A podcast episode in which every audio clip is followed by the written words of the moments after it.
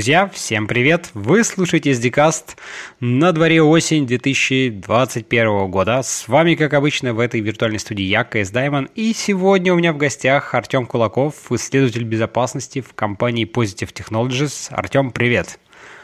Да, всем привет, ребята! А, ну давай по традиции расскажи немножко больше про себя. О, слушай, мы еще не сказали, что ты же еще и коллега подкастера. Вот. Ну про это, я думаю, в конце мы немножко еще пару слов скажем. А, давай, расскажи чуть про себя, как давно ты и чем занимаешься, и как попал вообще в наш славный айтишный мир. О, давай расскажу. Слушай, ну в айтишный мир я попал довольно давно. Я в четвертом классе первый раз увидел компьютер, и с тех пор меня не отпускает. Вот потом там началось как началось какое-то программирование, и, и все. я с тех пор в этом вашем IT. Вот, оно мне уже Слушай, это, это нашим, оно не только наше, оно теперь уже и твое, знаете ли. Так что не надо тут нам приписывать. Оно местами мне успело поднадоесть уже, но об этом, об этом поговорим. Вот, ну, на самом деле есть есть много всякого разного опыта, то есть вот пришлось поработать и на всяких благодарных и неблагодарных работах. Я даже грешным делом когда-то 1С успел позаниматься. Ох Никому ты. не рекомендую, там нет ни денег, ни развития, ничего там нет, не ходите туда. Вот. Э, Еще удалось позаниматься микроконтроллерами. Э, вот это была реально крутая работа, там были очень клевые люди – вот, и мы там на голом C программировали от Меги и всякое такое прочее. Вот.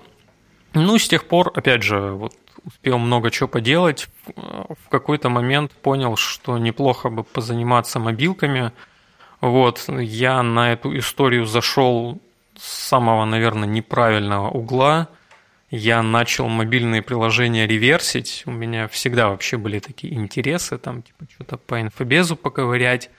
Вот, я начал Ты тогда должен был еще в старые добрые времена там на ассемблере ковырять, небось, что-нибудь, там, ломать всякие ну, игрушки. Вот ну, естественно, все. да, всякие виндовые аппликухи, там, Оля ДБГ и вот это вот все. Ага. Вот. И, значит, э, это были приложения под Android. Вот про iOS я тогда даже не знал, наверное, не слышал. Вот. Я их поковырял какое-то время. Ну, и мне как-то понравилось, я решил попробовать под это попрограммировать. Вот начало что-то получаться, я устроился в контору, которая занималась этим, а в которую меня взяли без опыта разработки мобильных приложений. Вот они учили, видимо, мой предыдущий какой-то опыт, потому что я программировал, мне кажется, на всем, что программируется, там всякие C-шарпы, перлы, питоны, все вот это вот. Вот, и и в итоге как-то пошло-поехало, то есть я уже довольно давно занимаюсь мобилками, там суммарный опыт, наверное, уже лет, лет наверное, 8, это только мобилки, 8-9, может, около угу. того. Ну и в какой-то момент мне что-то надоело заниматься только мобилками, я начал заниматься еще бэкэндом, вот, а сейчас я, я совершил крутой поворот, и я ушел полностью в безопасность, и вот теперь я в Positive Technologies, собственно, занимаюсь исследованием безопасности мобильных приложений. Если коротко, то так. Ясно. Слушай, ну вот все равно интересно, знаешь, э, э, как бы послушать из твоего такого опыта, почему вот так вот ты занимался там разработкой, а тут ты решил в инфобес, э, так сказать, свернуть, что послужило там, не знаю, предпосылками или как так. Ну, я понял, что там, судя вот потому, что ты рассказал, у тебя всегда были какие-то такие интересы, но просто интересно а, именно вот в твоем случае, что послужило таким триггером, что все, нафиг разработку, буду лучше вот что-нибудь там, ну, опять инфобес, он разный, и мы про это поговорим, что там, какие есть виды деятельности, конкретно чем ты занимаешься, тоже дальше, наверное, расскажешь поподробнее. Но вначале вот как бы, что послужило триггером на смену такой деятельности? Просто надоело или а, как-то что-то где-то зацепило, или что? Вот поделись своими какими-то такими переживаниями, ощущениями. Слушай, ну я могу, наверное, так сказать.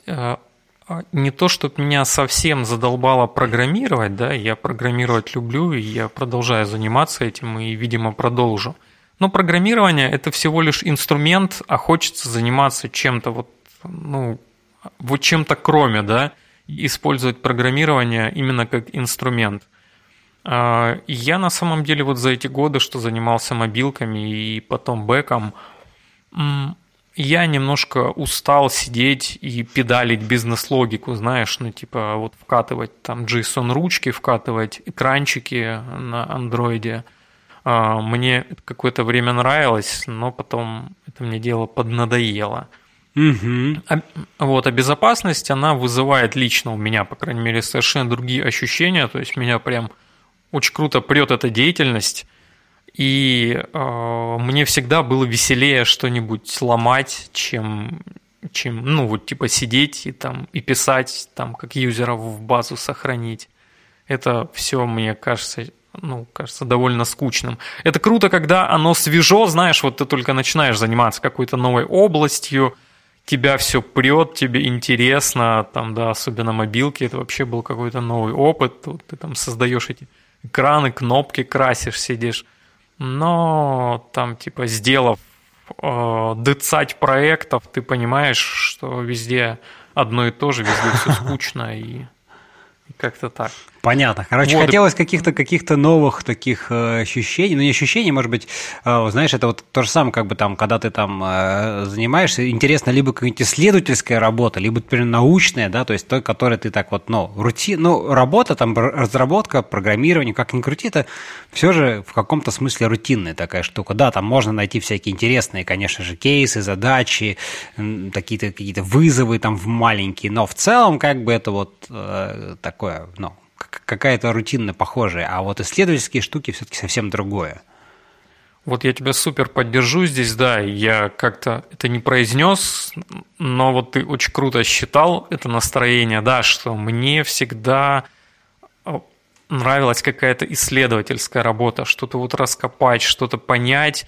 Я на этой волне успел даже позаниматься ML и биоинформатикой. Ну так, я прям это краем потрогал, вот именно из-за своего какого-то исследовательского вот этого вот тяги, вот ага. назовем это так. Ага. А вот и поэтому то, что я делаю сейчас, и то, к чему я пришел, да, мне кажется, что, ну вот, по крайней мере, на, на текущем жизненном этапе это прям мэч, и это прям вот а, это то, чем я, наверное, всегда хотел заниматься, но боялся себе признаться.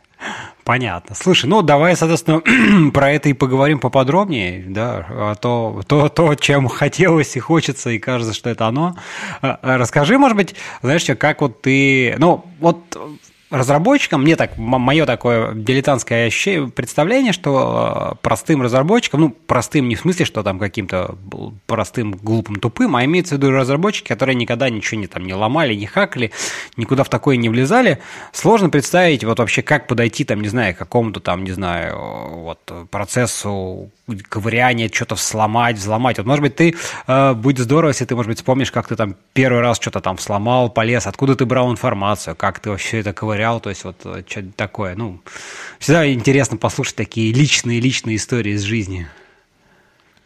Вот знаешь, вот на самом деле, я не знаю, вот то ли мне повезло, то ли, ну, вот просто так звезды сложились, но как-то я вот когда начал интересоваться компьютерами в том самом четвертом классе, как-то параллельно с этим мне на глаза попадались всякие там фильмы про хакеров, ну, всякие вот эти вот такие истории.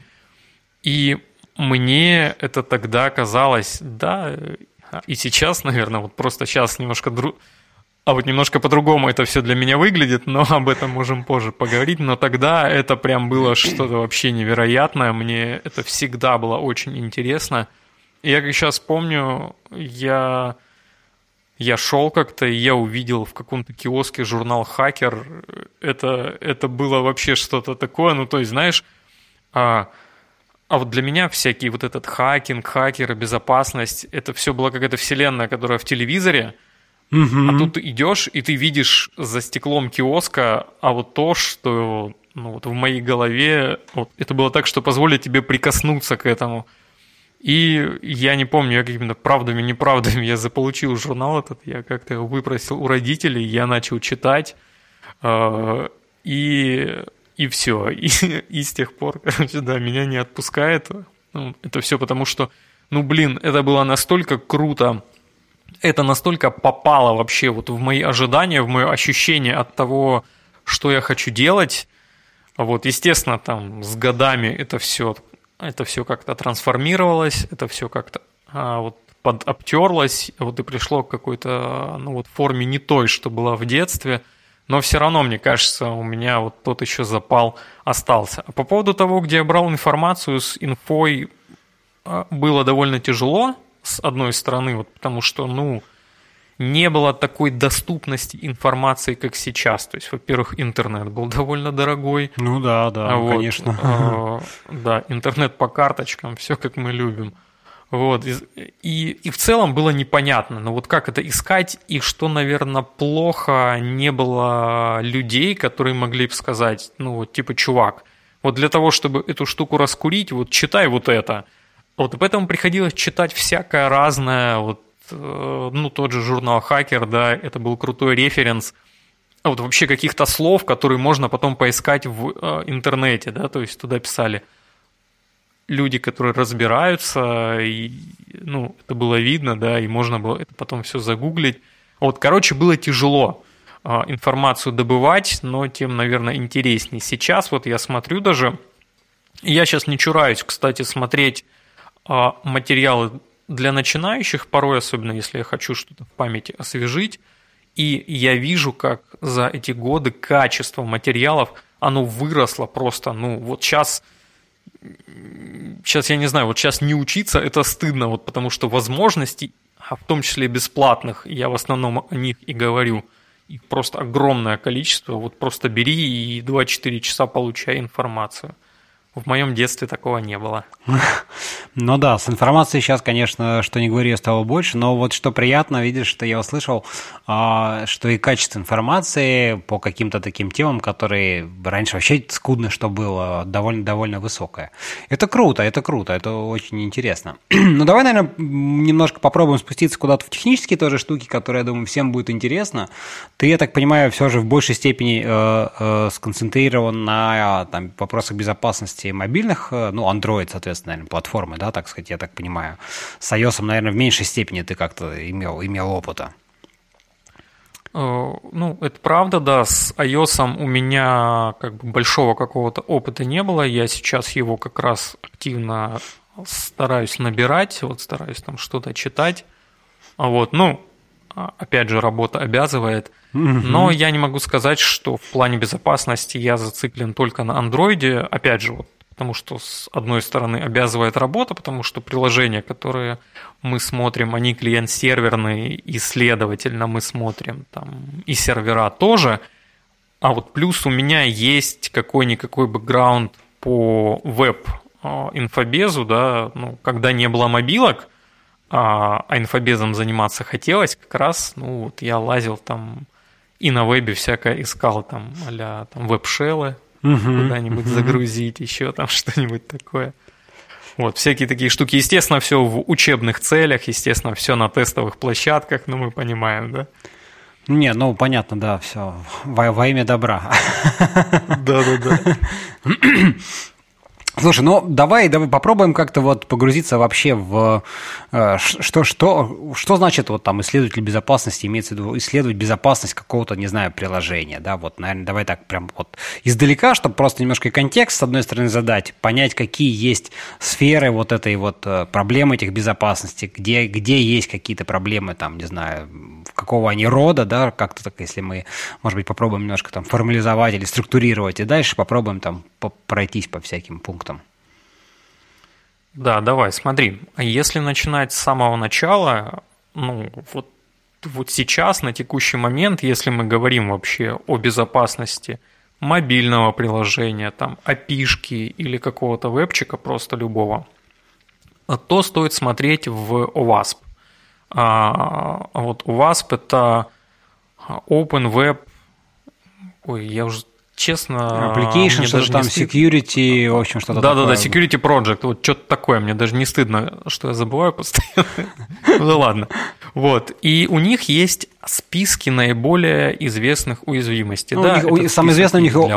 WAP топ-10, который вот это как бы да, да, да, вот топ-10. Он есть, он есть для мобилки, есть для веба, они вот недавно для API выкатили, потому что это стало актуально, много стало API-шек. И вот если мы говорим про безопасность, с чего вообще начинать изучение этой темы, если человек не погружен, а вот причем неважно, кто он, разработчик там, или кто-то еще, есть смысл смотреть туда. А, а что он там найдет? Вот там есть описание типичных уязвимостей, характерных там для той или иной платформы, есть описание рисков, есть описание импакта от этих рисков. Ну и там уже вот дальше а, по ссылочкам можно найти там, соответствующие ресурсы, где про это почитать, а вот как понять, как это дело все, как сказать, предотвратить вот, и так далее. Вот, и фактически работа исследователя безопасности заключается в том, чтобы находить в приложениях ошибки. Ошибки, связанные с э, безопасностью, да, и что немаловажно, это те ошибки, которые имеют какой-то импакт. А, да, потому что, ну, вот может быть какая-нибудь security бага, но она, допустим, не эксплуатируемая. Мне в голову сейчас сходу так ничего не приходит, но если посидеть, подумать, то это может быть. Или, например, ее импакт настолько низок, что в данной конкретной системе он там типа не имеет значения.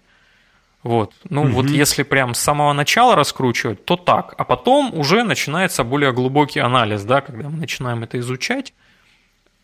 Мы берем какую-нибудь багу, да, и начинаем понимать, во-первых, а почему она возникает. Как правило, для этого нам надо изучить какие-то особенности работы как э, приложений, так и операционных систем, потому что часто это все на стыке происходит. Вот, понять, как она эксплуатируется, посмотреть какие-то примеры и так далее. Вот, ну, а вот начинать можно с этого погружения в эту область. Ну а дальше это целый мир, да, там дальше безопасник, он, он может распадаться на, на кучу всяких векторов – а, а вот есть много разной безопасности. Я например, выделил вообще вот два мира. Типа есть, есть бумажная безопасность, есть практическая безопасность. Причем я не склонен считать, что какая-то из них хуже, какая-то лучше. В нашем мире нужна и та, и та. Ну, так вышло. А расскажи, вот. что, ты, что, что, что, ты, что скрывается за этими терминами, бумажная и практическая. Да, смотри, бумажная безопасность э, – это все, что касается, как это, это на русском. Вот, в общем, комплайнса, всякого соответствия требованиям регуляторов, там вот всякого такого прочего. Вот, например, там а, Центробанк у нас говорит, что вот должно быть так. Да, и для этого там надо там, всякие акты изучать, там законные, подзаконные. Я в, я в бумажной безопасности не супер разбираюсь, а вот точно есть люди, которые об этом расскажут лучше меня. Вот, и поэтому я рассказываю со своей колокольни понимания, да. ну вот. А, а вот я сталкивался с такой бумажной безопасностью. Наверняка есть еще какая-то другая. А практическая безопасность – это вот то, что прям касается конкретно там, исследования конкретных багов. Там вот берем XSS, да, а вот как она эксплуатируется, вот где возникает, а вот как митигировать и так далее. Вот это практическая безопасность. Если прям на пальцах, то так. Угу. Ну, да, хотя бы более-менее какое-то представление имеем. Хорошо, давай расскажи про практическую безопасность. Какие типичные там классы, классы, классы, не знаю, вот ты там уже говорил, что там в топ-10, топ условно говоря, у WASP начинается там, ну, там, как всегда, там, с инъекции, которые просто пресловутые всегда и везде, а, или уже мне, или я не знаю, или, может быть, ты, наоборот, скажешь, что уже, на самом деле, их стало меньше, и они уже не настолько популярны и часто встречаются. Просто какие еще вот. там, ну, и вот давай, да, расскажи что-нибудь из этого. Да, да, да. Вот смотри, с инжектами как раз э, с ними стало попроще, как мне кажется. Конечно, они все еще встречаются, а, ну куда уж без них. Но обычно они уже митигируются на уровне фреймворков. И там, если вы используете какой-то популярный фреймворк, а вот на чем бы вы ни писали, скорее всего, вы уже не будете там типа а, этому подвержены. Но, опять же, а вот разработчик, если захочет ошибиться, он, он всегда сможет это сделать, вот потому что он бог системы, и он, он, если захочет написать запрос с инъекцией, никто ему не запретит это сделать, ну а хакеры потом найдут и всех поломают. Но, но да, SQL инъекции, как мне кажется, это уже не то, что было там типа 10 лет назад. Их найти сейчас гораздо сложнее, а вот они уже все в основном, вот опять же, мое мнение, неявные. Вот. Я давно уже ничего такого не видел, скажем так. Угу. А, а вот то, что касается мобилок, тут все интереснее, опять же, а почему? Потому что э, веб, он уже существует давно, развивается давно, и он уже в массе своей, конечно, не весь, но в массе своей он уже избавлен от каких-то детских проблем. Да? В мобилке эта эра, она вот только-только а, началась, и в мобилках, там в том же андроиде, мы вот буквально недавно прошли эру, ну, совсем уже глупых вещей, да, вот там, а вот и Android стал более защищенным, там уже как бы не пробивается с полпинка, а, и пользователи стали поумнее, ну, то есть, как бы все... Ну, все созревание какое-то наступает, да. Угу. Да, ну, то есть, усложняются и системы безопасности в целом, да, как бы вендоры тоже стараются ну, со своей стороны идти, потому что понятно, что там рассчитывать на пользователей или на разработчиков ну, не всегда корректно, да. Угу. А вот разработчик, как я говорил, если он захочет ошибиться, он возьмет и ошибется. И, как правило, а, разработчик будет решать задачу наиболее простым для себя способом, особенно если это какой-нибудь джуниор, который там не особо заморачивается в вопросах безопасности – он просто решит задачу вот так, как у него примет тестировщик. А тестировщик обычный, он тоже не будет смотреть инфобес, он, он глянул, что фича работает, ага, окей, у нас agile, все хорошо, покатились дальше. Да, вот. тут, тут, тут, кстати, много вопросов, конечно, сразу э, хочется обсудить, но давай, наверное, наверное потом. Э, давай сначала ты там да, про, про другие классы еще какие-то расскажи, а потом тогда э, вернемся к этой теме. Да, давай, вот про классы уязвимости я сейчас не буду полностью пересказывать ну, весь конечно, OWASP, да. я так широкими мазками. Значит, ну, основная проблема в андроиде, опять же, по моему скромному мнению, это межпроцессное взаимодействие. То есть это вообще основная точка входа в приложение. И, как правило, когда мы говорим о том, что какая-то малварь там что-то эксплуатирует – вот. Это часто речь о межпроцессном взаимодействии, да, что можно взять и из одного приложения злонамеренного другому послать что-то, вот, и это приложение на это как-то отреагирует. Ну, а там уже начинаются нюансы, да, что можно украсть файл из приложения, можно выполнить произвольный код и так далее. Угу. Это, ну, вот такое, мне кажется, оно даже в OWASP на первом месте, это Improper Platform Usage, это вот как раз о том, что разработчик не всегда понимает, как с его приложением а, а, будут взаимодействовать все остальные, и оставляет открытые, ну, открытые на всеобщее обозрение компоненты. А вот классика жанра, которую тоже уже сейчас, наверное, не встретишь, это экран с пин-кодом.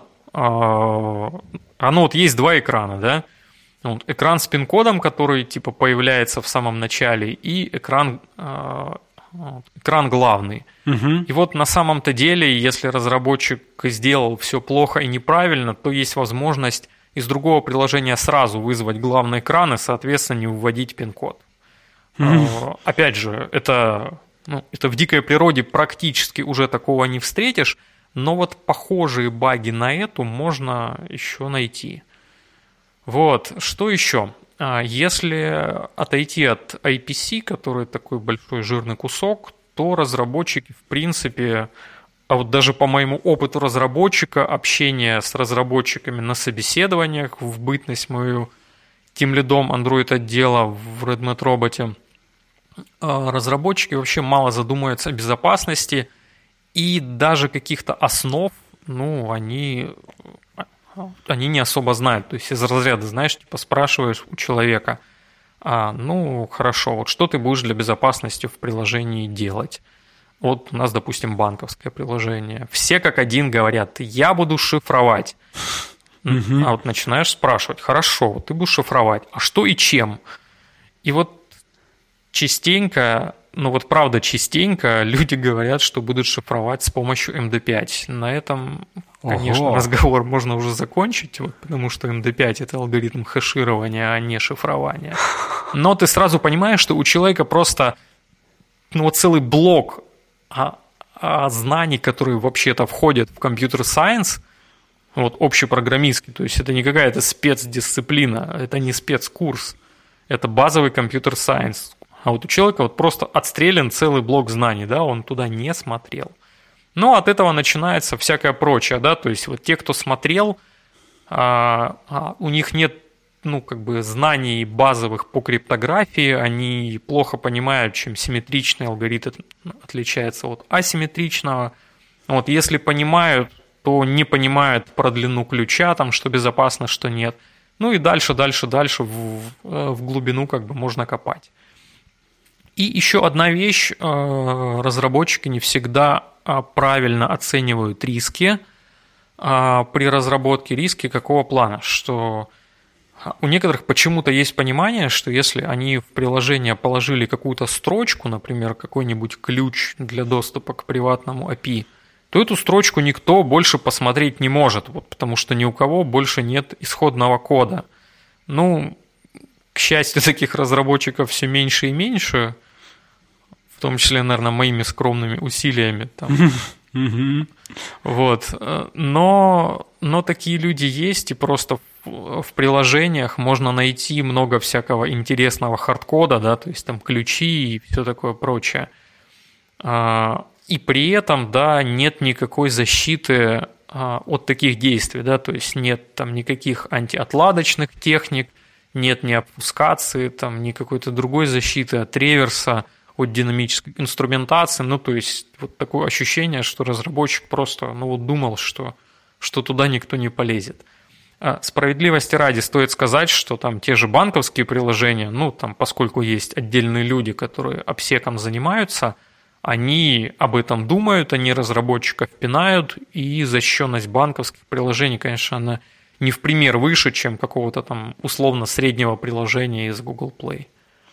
Ну, вот. слушай, э, тут с одной стороны э, все же немножко разные уровни там э, рисков и информации, да, доступ к которой там как бы пытаемся мы защищать. То есть, если у тебя приложение, там, не знаю, аудиоплеер, который там, не знаю, из просто из локальной файлики у тебя стримит, да, музыку. ну, конечно же, без, вопросы безопасности тоже важны, чтобы он там не мог куда-то что-то вытащить, выцепить, но его как бы ценность информации, которая несет в себе там аудиоплеер и банковское приложение, мобильный, твой, мобильный банк, э, у которого есть доступ ко всем твоим счетам, к деньгам, ко всему, как бы разные. Отсюда, конечно же, и, уровни защиты, безусловно, разные, да. То есть это не то, что прям все должно быть супер защищено, конечно, должен быть какой-то компромисс. Но важно, важно вот про, про, про образованность и уровень Э, компетенции разработчиков. Вот интересно на эту тему немножко поговорить. Я не знаю, давай, может быть, сразу э, попробуем. Потому, вот как ты думаешь, Почему так? То есть просто потому, что ты открываешь, там, не знаю, в Гугле, там, условно говоря, там, Android How to э, в Hello World, и там просто код, и просто вот пишешь код, да, там что там на Java, на Kotlin, неважно. И, соответственно, вот он тебя залил на приложение, Android Studio запустил, написал там да, пару, пару импортов Hello World, и вот у тебя уже на твоем телефончике там, или там эмуляторе, неважно, уже все работает. И поэтому э, как бы народ вообще не, не задумывается. И, может быть, вот как ты думаешь, из-за чего так, такой низкий уровень э, как сказать, понимание вообще вот э, осведомленности в вопросах каких-то безопасности, действительно там шифрования. То есть, может быть, просто недостаточно документации какой-то такой базовый, имеется в виду от поставщика, там, от Гугла в первую очередь, да, как э, автора, так сказать, Android. Или в чем, может быть? О, об этом я тебе сейчас расскажу. А, это моя любимая тема. Единственное, что я хотел сделать небольшую ремарку относительно аудиоплеера. Смотри, а, ты прав по поводу аудиоплеера, но а, прав лишь отчасти. Угу. Смотри, а, во-первых, аудиоплеер, ну, как бы, а, вроде как данные, ну, не очень, да, не очень важные. Ну, вот там слушаешь ты какие-то определенные композиции. Но на самом деле, если эти данные легко получить, то эти данные позволят обогатить твой профиль. А это уже ну, а эта информация, да, там, о твоем профиле, она уже вполне себе монетизируется. Но а, даже mm-hmm. если мы вот не говорим о таких прям эзотерических вещах, да, я далек от мысли там про целевые атаки на аудиоплееры, конечно же, mm-hmm. а, а, есть другая тема. Незащищенное приложение аудиоплеера, которая имеет доступ э, там, к каким-то файлам а, или к каким-то папкам, а, а другое приложение может воспользоваться этими разрешениями а, для того, чтобы эти файлы читать. Вот смотри, а, пример из андроида. Ты, ты открываешь плеер, у тебя появляется запрос разрешений, что типа а дай-ка мне доступ к SD-карте, чтобы я мог твои файлики музыкальные читать, смотреть. Ты этот доступ даешь, а при этом разработчик в приложении допустил ошибку, и другое приложение злонамеренное, оно может через это аудиоприложение, а, не имея разрешения на чтение SD-карты, оно может эти файлы читать. И фактически ты смотришь да, на эту малварь, у нее никаких разрешений нет, а она почему-то работает. А, тут, понимаешь, вот такая вот тема, что как бы любой калькулятор с кодиками, естественно, вот не требует высокого уровня безопасности но как бы базовая он цифровая может стать гигиена в этом да, смысле он, все он, равно нужна. Да, он может стать э, инструментом, в, так сказать, в плохих целях, скажем так. Э, да, это таким аэродромом подскока, как, ага. как это принято в терминологии летчиков. Слушай, а, это хорошее вот. замечание, мне кажется, да, очень-очень полезно, что на самом деле, казалось бы, да, безобидный аудиоплеер, а на самом деле много чего можно благодаря нему сделать. Хорошо, ну давай, давай к, к, твоей, э, к твоей излюбленной теме, одной из да, про документацию. Да, да, да, смотри, я, я сейчас буду говорить жесткие вещи, но, а, а, увы, а, а, вот что называется, простите мне мой снобизм, это мое личное мнение.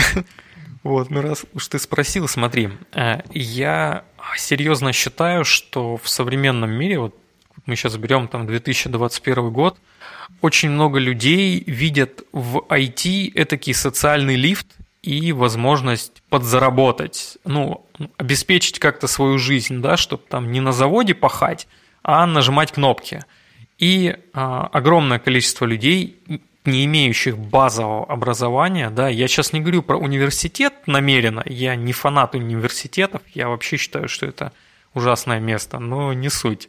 А, я имею в виду не имеющие базовых знаний там в том же компьютер-сайенс, а прошедших какие-то дурацкие курсы, да, там, которые им гарантируют, в кавычках, гарантируют трудоустройство, они входят в IT и начинают что-то делать.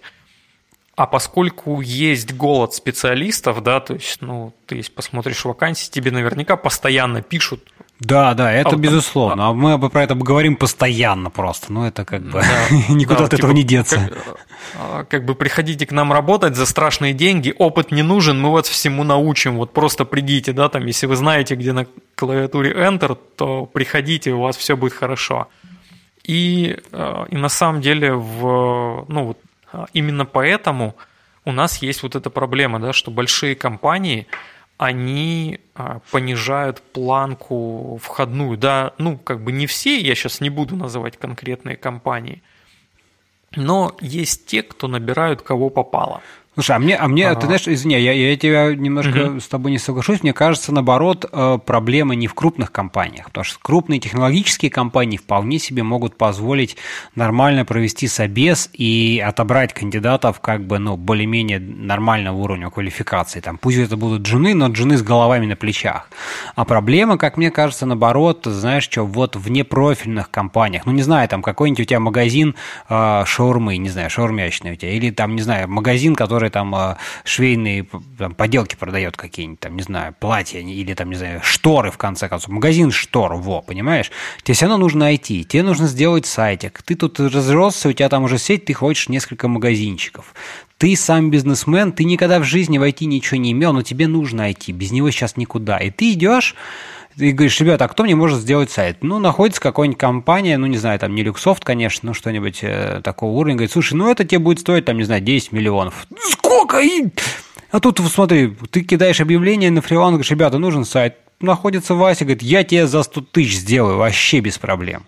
Очевидно, что человек, не имея компетенции, не понимая чего, ну, я утрирую, безусловно, тут не все так прямо уж вот до такой степени, наверное, ужасно, да, но я про то, что э, многие небольшие, не очень крупные, непрофильные технологические бизнесы, они не обладают компетенциями даже для того, чтобы просто выбрать квалифицированного специалиста, потому что э, как бы сейчас мы живем в таком мире, что э, пройти курсы, начитаться умных, красивых слов, два-три раза потыкаться, сходить на собесы в крутые компании, где понять, как бы, что ты туда не проходишь, тебя не берут, но немножко поднатореться, вот как поднабрать каких-то таких ключевых навыков и прийти к бизнесу, который ничего не понимает в IT, очень легко, но показать, что ты крутой спец, и тебе доверят, ну, так сказать, и тебя возьмут.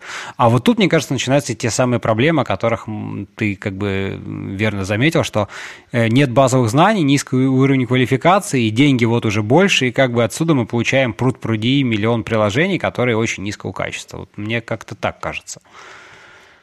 А, смотри, опять же, это правда, но, а, а, как мне кажется, это правда лишь отчасти – Проблема компаний больших, я сейчас не буду говорить технологические они или нет, вот просто больших компаний, угу. она часто не в том, что они не могут провести собес. А самое похабное, когда ты можешь провести собес, но ты вынужден брать а, тех людей, а, ну, которых, может быть, в другой ситуации бы ты не взял. А как складывается эта ситуация? А ситуация складывается очень просто. Рынок довольно перегрет, есть э, хантинг специалистов, да, вот там есть компания А, у которой много денег, у них включается HR-пылесос, они высасывают рынок, высасывают людей из других компаний, и вот уже компания Б, она, ну ей что же надо фичи катить, она себе уже не может позволить, ну там типа 2-3 месяца искать а, замену, а вот у этой компании ушло там за короткое время 2-3 сеньора – а, их, понятно, закрыть неким, но кого-то брать надо. А, понимаешь, это довольно патовая ситуация. Я не говорю, что она там повальная, но это случается. Да, безусловно. И оно вот, и оно вот постепенно, постепенно, понимаешь, вот я не говорю, что там в больших компаниях там работают, ну, вообще все неквалифицированные. Да нет, конечно, вот люди стараются держать ценз, а вот все стараются эту рамку держать, но иногда просачивается. И понимаешь, импакт от таких просачиваний, он может быть довольно высоким, я имею в виду security impact. Угу. Вот такие дела. Ну хорошо, а вот как ты думаешь, э, ну, тут несколько интересных моментов. Вот первый, давай, наверное, такой попробуем обсудить. Э, как ты думаешь, что здесь э, поставщики платформы, ну, тот же самый Android, как бы Google, да, а, что они могут, вендоры, ну, проще сказать, наверное, вендоры, да, а, что они со своей стороны делают э, для того, чтобы немножко улучшить вот эту, ну, вот это состояние безопасности, то есть там чуть обезопасить приложение именно на своем уровне, чтобы э, э, меньше э, груза ответственности легло там на, на плечи разработчиков. Вот как раз таки, если там с андроидом много уже там много лет, наверное, я думаю, ты можешь какой-то такой провести э, взгляд назад и там сказать, блин, да, там первый, второй, второй, третий, четвертый андроид это вообще там просто дырище, днище, а вот сейчас там уже немножко все лучше, там вот, может быть, э, в такой ретроспективе по ретроспективе, кстати, вышла отличная статья у ребят из Swordfish Security. А, мы, я думаю, потом ссылочку приложим. Это как раз вот полный ретроспективный анализ там, от старых андроидов к новым. А, я туда могу только добавить, что на самом деле, да, безопасность платформы, она растет. Я про это говорил. Причем Google старается действовать на всех уровнях. У них реально стала сильно лучше документация по безопасности – а, они стали больше разработчикам рассказывать, как писать безопасный код. В это же время они ну, там, закручивают гайки, они вводят новые механизмы, они, они занялись плотно безопасностью самой операционной системы, да, то есть они ну, там, используют всякие санитайзеры, всякие штуки а, для безопасности C-кода. У них сейчас есть курс по переводу основных системных компонентов на Rust – что ну, должно типа из коробки некоторые атаки сделать невозможными. Угу. Вот. Э, это все становится лучше, но понятно, что это все не быстро, есть некоторая инерция. И э, Google, мне кажется, что является некоторым заложником наслед... наследия Java, да, что в Java у нас есть там долговременная обратная совместимость, вот Google вынужден поддерживать кучу версий операционной системы. Вот, плюс есть огромная фрагментация по девайсам. Не все из них контролируют Google. Есть куча вендоров. Есть вендоры с именем а вроде Xiaomi или Huawei. Есть вендоры без имени, да, там за 3000 рублей на Алиэкспрессе. Ну да. И поэтому безопасность платформы, она очень разная. А вот если взять там типа два смартфона, один какой-нибудь пиксель новый и, и на той же версии операционной системы, да, ну с Алиэкспресса там за 5-7 тысяч рублей, вообще будет разная безопасность. Абсолютно. Ну, как бы потому что понятно, да, что там типа за 7 тысяч рублей с Алиэкспресса ты получаешь кучу шпионского ПО, вот кучу отключенных механизмов безопасности, чтобы это говнище на дешевом железе хоть как-то работало. Ну, то есть, вот как-то так. Поэтому с безопасностью сложно, но становится сильно лучше. У iOS с этим проще, да, у них там типа есть две версии, которые они поддерживают, остальное они отстреливают. Но, тем не менее, в iOS тоже вполне себе находят Zero Day, он даже в 15-й iOS нашли там выполнение кода на уровне ядра – в 2021 году. Все ну, слушай, да, нет ничего идеального, все, все везде, везде есть ошибки, как бы их не исключать. Конечно, мне, мне в этом плане, знаешь, что, ну, вот такой немножко там брос не брос, но вот iOS как-то, мне кажется, чуть-чуть лучше изначально под, э, вообще подошли к этим вопросам. То есть у них изначально была какая-то там понимание песочницы, какая-то изоляция. У Android, мне кажется, это как-то, ну, это мое такое дилетантское мнение, ты меня поправь, возможно, возможно это все не так.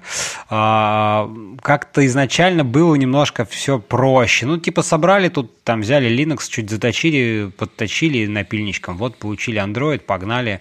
А потом только они стали вводить там всякие какие-то уровни изоляции, абстракции и так далее, и так далее. Но это вот мне так кажется. Может быть, может быть было не так, поправь, как оно. А, тебе кажется в целом правильно, тут просто стоит вообще понимать контекст. Вообще контекст – это очень важное слово в, в любых беседах, касающихся IT – а вот потому что все зависит от контекста, да? А вот контекст – любимое слово архитекторов. Короче, смотри. А, стоит понимать, что iOS а, делала большая компания изначально, да? То есть компания, у которой были ресурсы, компания, которая хотела выйти а, с продуктом на рынок, со всеми отсюда вытекающими, да, и компания, у которой уже были успешные продукты. Это важно.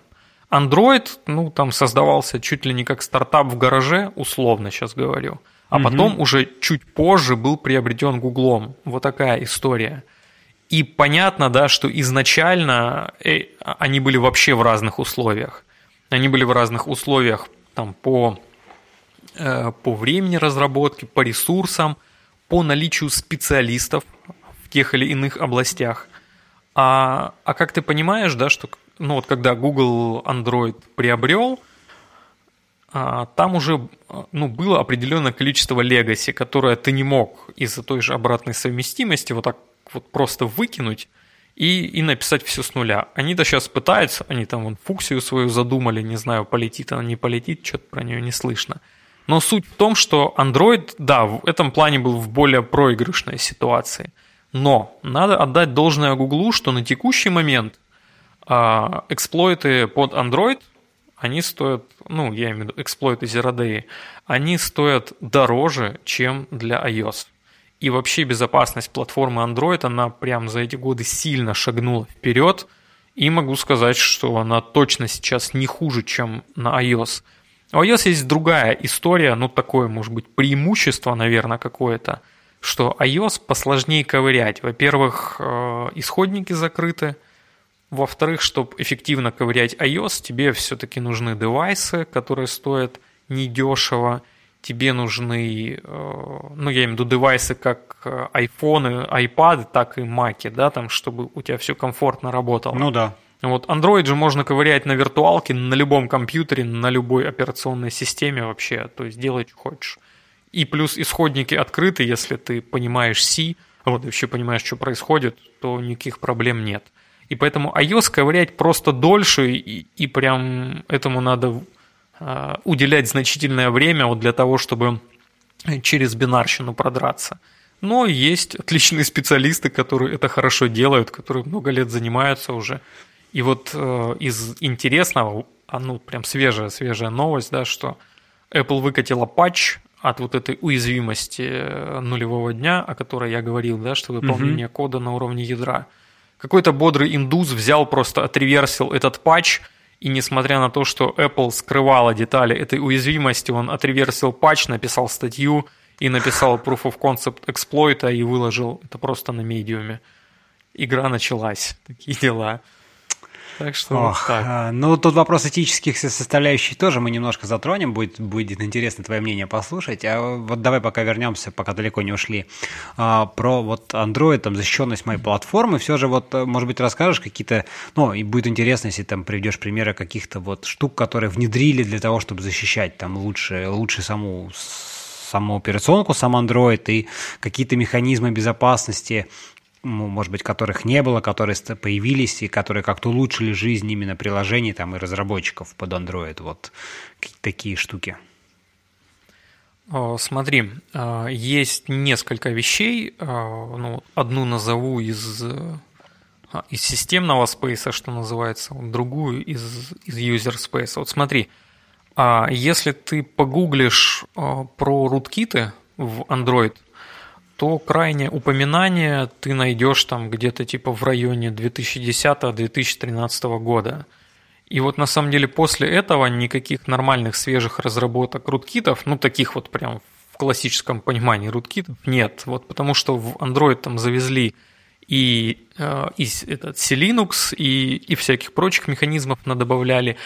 А вот и поэтому так просто, а вот сейчас взять и закрепиться в системе, чтобы это еще и было ну, сохраняемо, а вот довольно сложно. Сейчас вот rootkit, опять же, по моему мнению, эффективный, который существует, это Magisk.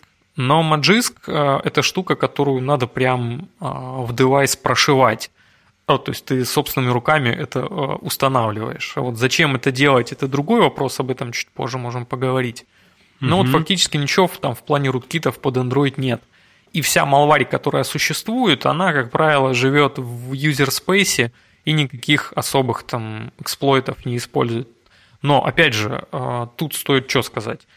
Я не эксперт именно по вредоносному ПО, я его не отслеживаю, не мониторю, не смотрю, что там новое появилось, но из того, что до меня долетает, да, там в каких-то новостях, за которыми я слежу, угу. я вижу, что вся малварь она в основном юзерспейсная, она занимается фишингом, э, и, и никаких там типа глубоких системных механизмов она не использует. Вот. Э, а вот, ну, там пытается как бы, да, там заставить юзера дать ей все разрешения, классика жанра. А вот о разрешениях мы сейчас как раз поговорим. Или там прописаться в accessibility, да, чтобы там что-то заюзать. Ну вот, собственно, и все. А так, что ты запускаешь какое-то приложение, у тебя срабатывает эксплойт, а, это приложение становится рутом и начинает в системе у тебя все творить, и после перезагрузки у нее все права сохраняются. Ну, о таком я не слышал. А, ну, угу. я, я имею в виду, давно не слышал. Вот. То, что касается всякого user space, да, добавили рантайм разрешения. Что это значит? Да, что раньше при установке приложения под Android а, у тебя показывался диалог, типа, это приложение будет использовать камеру, Bluetooth, там все такое прочее. И согласен ты или нет, у тебя не было вариантов. Ты, если хочешь поставить это приложение, ты жмешь ОК, и это приложение автоматически получает все эти разрешения. С, по-моему, шестой, если я сейчас ничего не путаю, а, версии андроида – ввели runtime пермишины, и теперь э, у тебя есть пермишины, которые э, в момент установки выдаются автома- автоматически все так же. А, а есть опасные пермишины, ну там на камеру, на микрофон, на все такое прочее. И вот когда приложение хочет э, заиспользовать камеру, оно тебе показывает системное окно. А текст этого окна, как и само окно, изменить нельзя, это важно. Оно системное, то есть там его кастомизировать никак нельзя – оно показывает тебе текст о том, что типа дать этому приложению разрешение на доступ к камере или нет. И этот механизм эволюционировать продолжает. В 12-м андроиде там появились всякие новые опции, то есть там дать только один раз, дать только во время работы приложения. А, ну, как бы часто говорят, что теперь Android по системе пермишнов сравнялся с iOS. На iOS такие штуки более-менее давно уже есть. Да, да, ты просто говоришь, я как раз вспомню, я как бы пользователь, пользователь iOS, вот, к сожалению, с Android меня, у меня жизнь не сложилась, я не могу столько много пить, поэтому тогда руки не попадают просто на кнопки, поэтому вынужден пользоваться iOS. Да, и там как бы, да, вот это первый раз, э, просто я вспоминаю времена, когда там, знаешь, как бы ставишь какой-нибудь калькулятор, там типа бесплатный из Google Play калькулятор, да, он тебе говорит, чувак, а мне нужен доступ, и там все просто. Чтение да, твоих да, да. смс, доступ к телефону, к звонку, ко всему, что только можно. И ты такой думаешь, боже, и ведь кто-то же ведь жмет, да, окей, без проблем, погнали. Понимаешь? Да, да, да. А по смс-кам, кстати, а, интересная штука, с какой-то версии, по-моему, а, ну даже нет, вру, не с версии. С какого-то момента Google вообще сказал, что если вы запрашиваете разрешение на чтение смс, вам требуется отдельно нам объяснять, зачем вам это надо. Я эту процедуру не проходил никогда, а вот ну, я так подозреваю, что надо там типа отдельно написать или в Google Play о том, что мне надо вот там читать смс вот за этим, за этим. И есть еще один permission, то есть раньше ты мог просто взять и в приложении получить список всех установленных приложений в системе.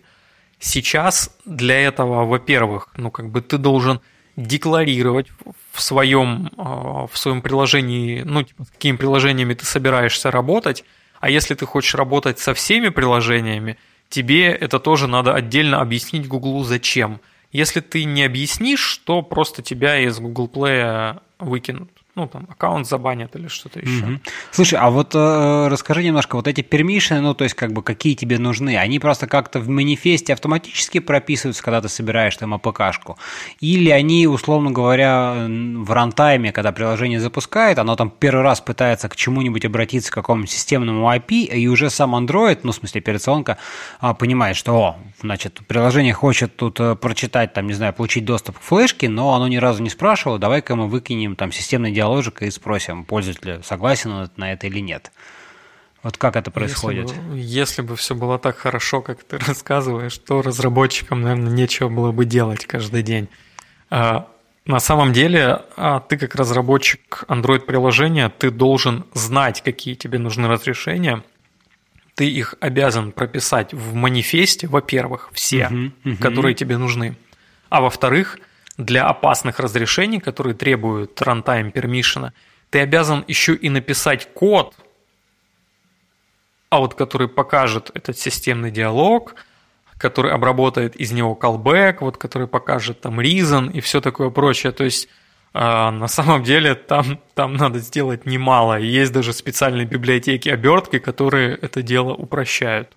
Ого, ничего, а почему? Слушай, это удивительно. Я почему-то думал, э, что как бы просто ты там дергаешь API, и дальше оно там как-то все само. А тут, видишь, оказывается, еще и самому и диаложик. Ну, то есть диаложик, да, ты поменять не можешь, но именно ты должен реализовать API для того у себя, так сказать, да, чтобы вызвать его, показать, понять, что пользователь ответил, а дальше уже это как-то там обработается в случае успеха, условно говоря, там, success callback какой-нибудь, там, error callback, да, что-то такое. Да, да, да. Ну, видишь, вот кто программировал под Android, в цирке не смеется, потому что уже видел видел все, наверное.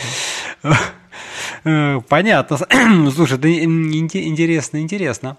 Э, хорошо. Кстати, про смс я тут, знаешь, буквально а, недавно читал интересную статейку на Хабре а, про то, как товарищ, значит, купил бабушке телефон, самый обычный, там, типа, ну, какой-то без андроида, без iOS, а вот да, там да, какая-то да, прошивка. Знаем. И там, как, значит, руткит, ну, не руткиты, короче, как там прошиты слежки, как они там отправляют за тебя там смс с твоими там, боже, это ужас. Вот как бы в жизни бы, ну, так вот со стороны простому пользователю поезд, там, не знаю, своей жене вот рассказываешь и такое, она говорит, как, как, как, ну в жизни об этом никто не задумывается, простой поезд. Ты покупаешь телефон бабушки, а у нее почему-то каждый день э, по 100 смс отправляется, да, в какие-то неизвестные номера эстрады. Думаешь, боже, ну как так можно?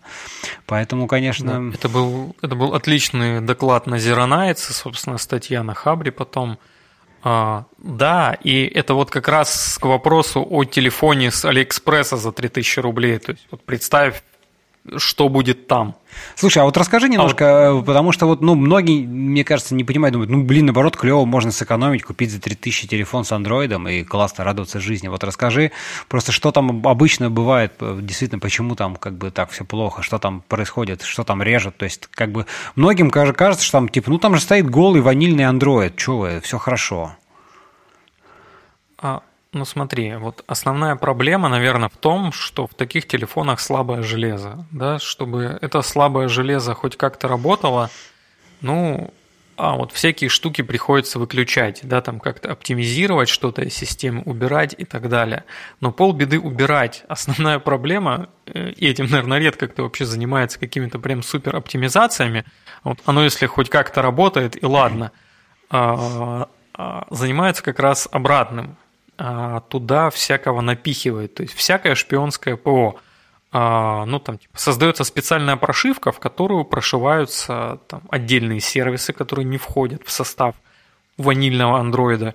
И вот эти сервисы начинают там за юзером шпионить, там куда-нибудь на левые сервера отправлять его геолокацию и все такое прочее. Ну, то есть там читать смс и так далее – и это никак не видно, вот потому что это все происходит ну, там, на уровне системных компонентов, а, да, там, возможно, на уровне каких-то модулей ядра, там чего-то еще. Вот такие дела. То есть можно получить вот такой заряженный телефон, ну вот всего за 3000 рублей. А, а, а остальная его стоимость это будет монетизация пользовательских данных, которые можно получить. Вот остальные 45 тысяч. Да, слушай, шикарно. Кстати, кстати, все, мы еще никак не ушли от, от темы смс -ок. В iOS, ты знаешь, тут тоже для меня недавно было открытием. И я это совершенно случайно узнал, значит, что iOS тоже, когда ты там новый телефон активируешь, iOS, да, он шлет э, под капотом, ну, там есть такой диалог, когда он спрашивает, типа, что там FaceTime может снимать с вас там плату за обслуживание сообщений, отправку сообщений. Ну, всегда жмешь ОК, там обычно все окей, а тут как-то я случайно э, зашел в в приложение оператора мобильного и смотрю, что списалась пара смс на какой-то неизвестный номер. И я полез и выяснил, что действительно, когда ты активируешь новый iOS на новом девайсе, она шлет э, смс либо там две в Англию, ну, куда-то там в Apple, короче, извест... эти номера известны, они в интернете везде, в общем-то, как бы уже форумы. Я не первый, так сказать, кто с этим столкнулся. И то же самое подстава в том, что эти штуки шлются на каком-то системном уровне, ты их нигде в телефоне не видишь, то есть для тебя нету ничего этого, никаких смс не отправлено, ничего. А потом только вот каким-то благодаря внешним а, факторам, таким в данном случае, там, счету распечатки там деталь, детализации от провайдера твоего там мобильного, да, ты видишь, что куда-то какие-то левые номера, какие-то левые смс. Вот это, конечно, такие моменты, ну, меня, конечно, как разработчика, как такого айтишника расстраивают. Мне, конечно же, хочется прозрачности какой-то и хотя бы понимания, если уж не контроля, то хотя бы, ну, предсказуемого понимания, да, откуда что, что взялось. Вот, это, конечно, ну, грустно. Ну, представь, сколько всего вообще там может происходить, особенно на закрытой платформе, да, за что часто ругают iOS, угу. а на платформе закрытой полностью, да, сколько там всего может происходить такого, о чем ты вообще никогда не подозреваешь и не будешь подозревать. Да уж, да уж. Ай, ну хорошо, давай, давай немножко двигаться дальше. Вроде немножко так обсудили, что ты сам сказал, там вот и Google, и в плане безопасности гайды стал лучше писать, чтобы как-то повысить э, уровень, да, и немножко примера кода, я так понимаю, уже немножко более безопасные. Вот, что, что еще здесь, вот э, какие шаги и кем предпринимаются, чтобы там улучшить немножко вот эти состояния безопасности наших там разрабатываемых приложений? А, ну смотри, тут есть есть, опять же, два момента, да, они, наверное, уже более такие побочные.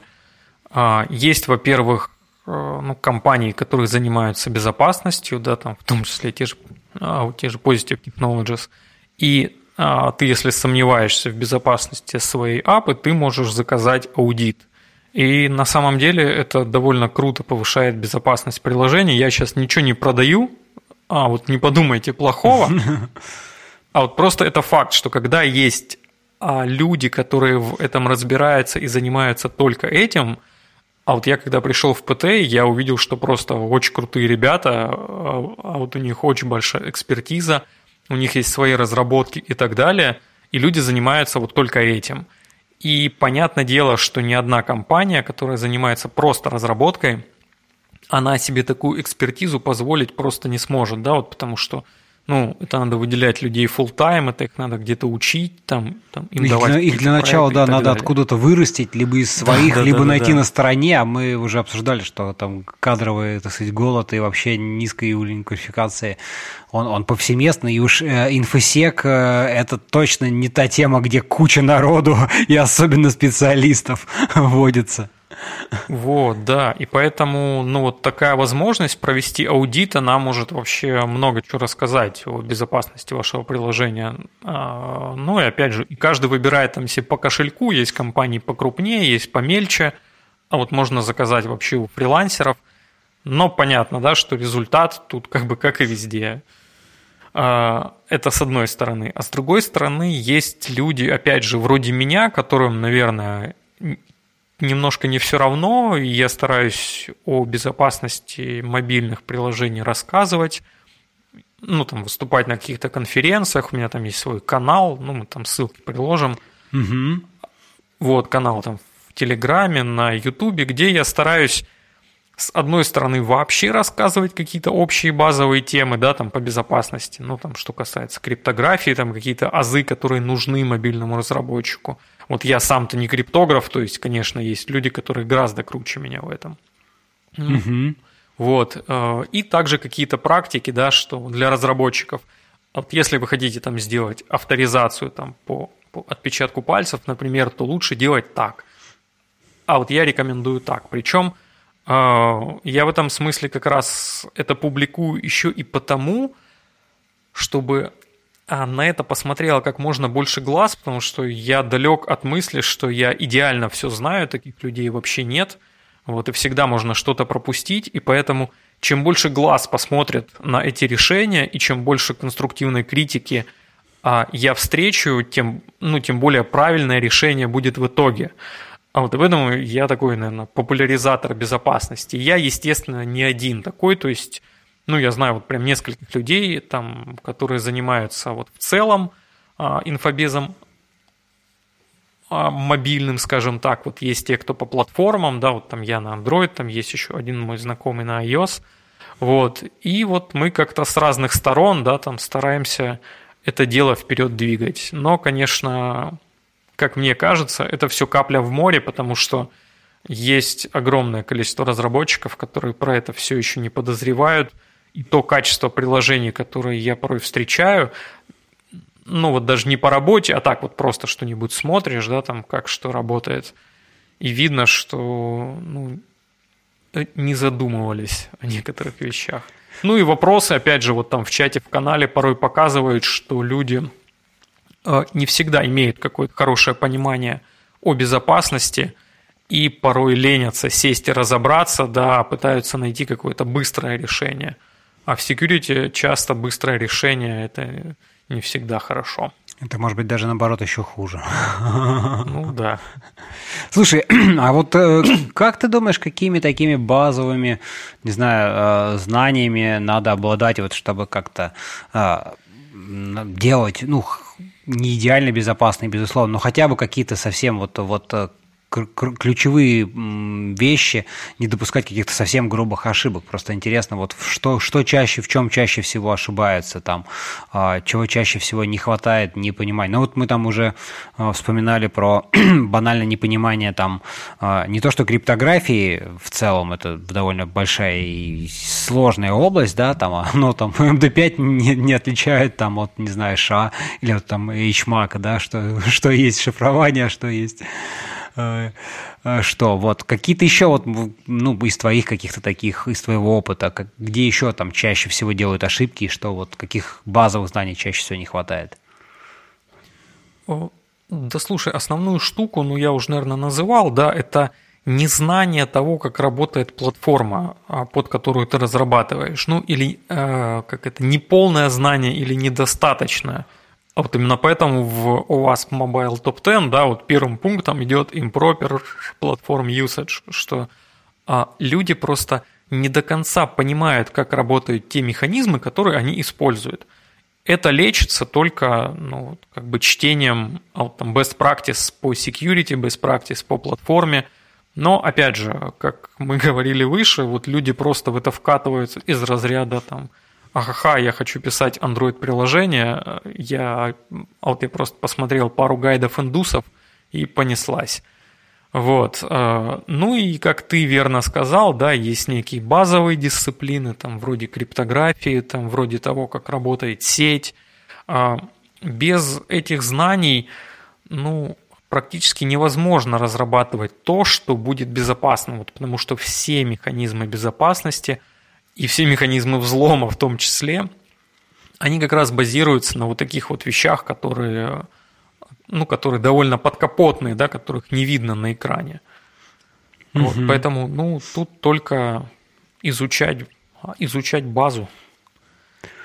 Да, я с этим полностью согласен и всегда тоже про это говорю, что без базовых знаний очень-очень тяжело. А, как бы, а что ты вот в этом контексте думаешь про всякие э, изобилия и наличие всяких фреймворков, библиотек и прочих, которые, ну, с одной стороны, по понятным причинам, они а, а, абстрагируют какие-то порой сложные вещи, упрощая их, да, вот ты даже сам говорил в качестве примера э, либо которая там, значит, э, абстрагирует всю сложность работы с вызовом там системного диалога там по, по, по правам, да, а, вот как ты в целом относишься и думаешь, что фреймворки, они помогают, больше помогают э, решать какие-то проблемы, или все же, наоборот, они э, чуть больше э, скрывают нужных и важных знаний от разработчика, и тем самым как бы разработчик просто реально не вникает, а он там как фреймворк driven development, то есть, ну, как бы знает, оперирует только понятием фреймворка, не понимая, что за ним стоит. Вот ты что думаешь? Ну вот ты фактически ответил на свой же вопрос, а, что фреймворки, в общем-то, это довольно хорошая штука, равно как и библиотеки. Без этого было бы тяжело жить. Но, а, как и любой инструмент, его надо при, а, применять грамотно и понимать, ну, что и зачем ты делаешь, да. А вот когда ты лезешь на GitHub за какой-то очередной библиотекой – ты должен, во-первых, понимать, ну, как бы, а, а почему ты полез за этой библиотекой, да, то есть задача, которую она решает, действительно а вот настолько сложна, или у тебя сроки какие-то короткие, да, вот, потому что библиотеки – это хорошо, но для того, чтобы быть уверенным в том, правильно ли, а, ли работает библиотека, вообще по-хорошему надо бы в код заглянуть. А заглянуть в код – это уже время – и вот тут надо считать, что не проще ли тебе написать это самостоятельно. Конечно, чтобы меня сейчас не закидали тапками, я не предлагаю вообще все писать самостоятельно. Есть вещи, ну, которые писать тупо долго. Это может быть не сложно, это может быть долго. А ряд вещей писать сложно, у вас может не быть экспертизы. И гораздо проще взять библиотеку. Но тут уже неплохо посмотреть, ну, как бы, какие есть уязвимости известные в этой библиотеке и так далее. Все то же самое касается фреймворков, да, которые абстрагируют эту всю сложность. С одной стороны, да, вот фреймворк может защитить вас от SQL-инъекции. Ну да, он просто ее не допустит. А с другой стороны, а, если в этом фреймворке найдут багу какую-то, и вы просто, ну, как бы вкатили фреймворк, не обновляете его и думаете, что все хорошо, ну, вас обязательно поломают.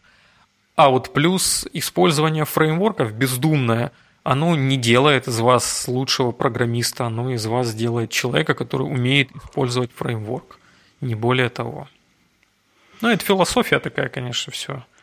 Ну, ты знаешь, философия, но мне все равно кажется, что неплохо про нее лишний раз рассказать, потому что, ну, как бы...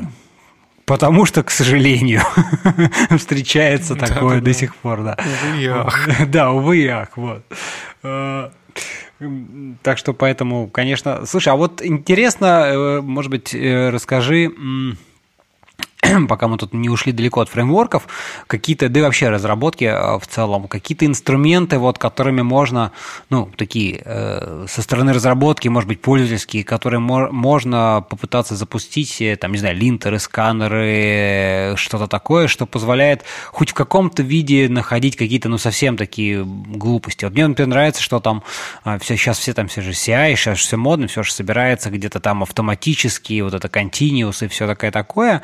И мне кажется, в плане безопасности, вот не зря там есть там целое DevSecOps, да, или как это такое течение, достаточно молодое а, вроде бы как, а, где стараются вот внедрять и появляются всякие инструменты для того, чтобы автоматически там, не знаю, проверять ваши там образы на, там, на CVE, да, соответственно, если нет. Ну, то есть образы, сейчас это я уже сказал, ладно, там про какие-то там кубернетесы, докеры и прочее, но и в плане библиотек тоже, что там версии библиотек, автоматом там, например, вот там, не знаю, а, на GitHub тебе security advisor э, слазит, выцепит твой там пакет JSON и скажет, какие у вас там на фронте там NPM пакеты, где какие security. Вот всякие такие штуки, это очень круто.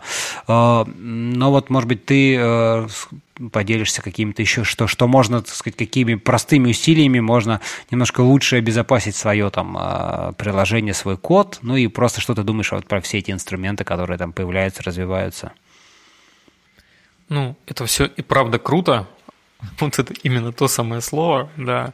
А, и вот как и, со всеми крутыми вещами э, у нас есть здесь проблемы. Проблемы какие? Что вот как бы DevSecOps, да, SSDLC, там, назови как хочешь. А основной вопрос, кто будет заниматься этим? Ну, то есть нужны специальные люди, которые в этом разбираются. Разработчика посади, ну, а у него на старте может не быть и, скорее всего, не будет экспертизы. А вот, то есть нужно потратить какое-то время этому разработчику, чтобы в этом разобраться. Он точно наделает ошибок, ну без этого не бывает. Угу. А, а вот либо надо на это положить кучу денег и нанять сторонних людей, которые в этом разбираются, то есть а, вот начинать, а, ну там начинать собирать обсек команду и так далее.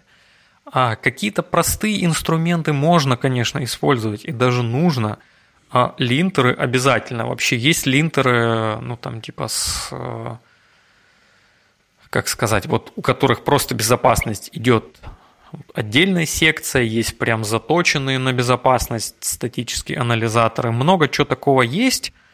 Э, это все можно и нужно юзать. Есть проверятели библиотек, там даже от OWASP есть dependency check.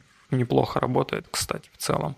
А основная проблема со всяким тулингом э, по security в том, что э, отчеты, которые э, этот тул, тулинг выдает, в них тоже нужно разбираться. Да, но вот взял ты какой-то специальный сканер, он выкатил тебе кучу всего. Эти результаты надо как-то интерпретировать. А если у тебя вообще ну, не в зуб ногой о безопасности, да, вот вот сканер написал тебе, у тебя в этом файле а, небезопасная хэш-функция, да, вот ты там используешь MD5, а ты как разработчик, который вообще, ну, просто вчера вошел в IT, условно, ты такой сидишь, MD5. Что такое MD5? Ну, я утрирую, конечно. Ну, не, ну, идея понятна, да. Ага. Но, но идея такая, то есть, вот нужны люди, которые будут это интерпретировать. Это первый слой. И второй слой, а вот даже если ты более или менее натаскался это интерпретировать, это еще нужно правильно зафиксить. А, правильно зафиксить, чтобы не насажать других security багов. А вот для этого тебе уже понадобятся и базовые знания, и понимание, как все работает, да, но ведь очень легко, там, исправляя одно, сломать другое. Это встречается сплошь и рядом. И, и пример Apache, да, я не знаю, вот слышал ты, нет, что там этот нашли сначала о директории Traversal, а, а, а потом и, и до RCE раскрутили, насколько я знаю. Угу. А вот, вот эта штука появилась в результате рефакторинга, то есть ее не было в Apache. Они полезли зарефачить и сделать хорошо, сделали. Вот в результате получили CVE. А, окей, вот разработчики такие мощно собрались, зафиксили. Ага, зафиксили. Хакеры пошли проверили, еще одна CVE вкатилась, понимаешь? Вот это так работает. А, и поэтому а, можно и нужно пользоваться тулингом, но не стоит думать, что тулинг что-то сделает за тебя. Он может подсказать, но тебе точно придется разбираться в результатах. А, вот, короче, волшебной пилюли нет. Надо, надо надо разбираться. Да, да, да. Слушай, в, в этом плане, э, ты знаешь, мне нравится э, такая, такая штука, как Security Champions, э, кажется, она называется. Это идея в том, да, да, как, да. когда у тебя внутри команды, ну вот такие люди, типа, например, как ты, когда ты там, будучи, в принципе, разработчиком, там, да, тем лидом андроида, но все равно ты, у тебя есть вот это какое-то желание, интерес разбираться, и ты тем самым роешь, копаешь и какую-то наращиваешь, с одной стороны, свою экспертизу, с другой стороны, ну, несешь ее в массы, что называется, да, ты как бы рассказываешь там своим коллегам, э, тиммейтам, членам своей команды, так что, ребята, вот тут как бы плохо, еще что-то. Вот это классная штука, но мне кажется, что с ней, ну, она хорошо, когда у тебя есть такой человек в команде, да, который этим интересуется, который действительно пойдет. Абсолютно там, точно. Вот, а если его нет, вот как бы тут, конечно, эта штука не работает. Ну, если у тебя его нету, то ты его и как бы сам он не, не, не вырастет из яйца, там, из семечка.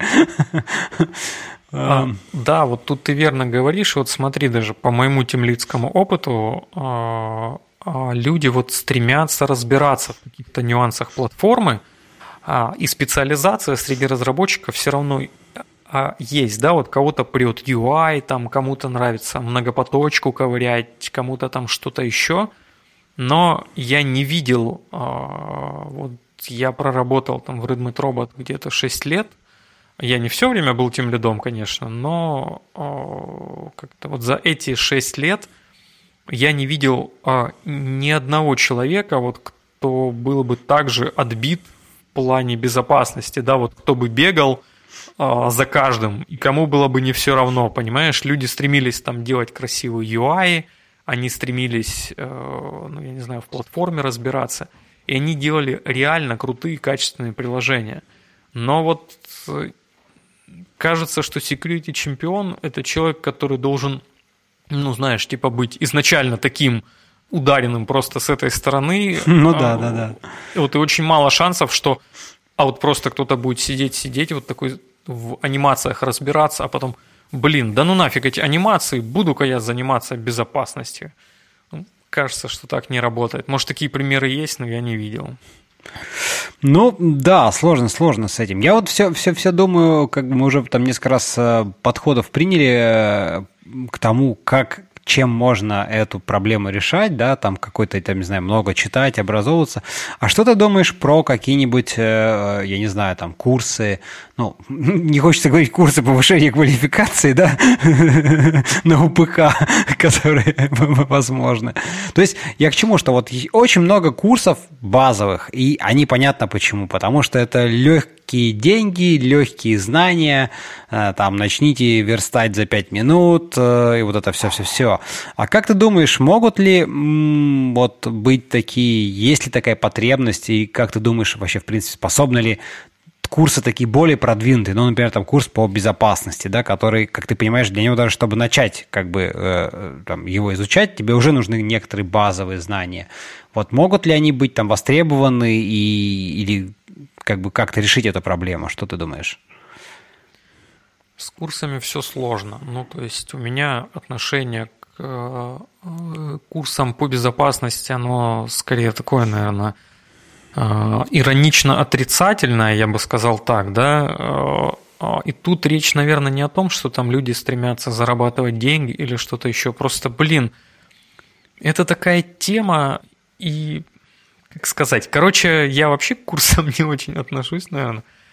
А, но суть в том, что а, из того, что я видел, оно все довольно слабое.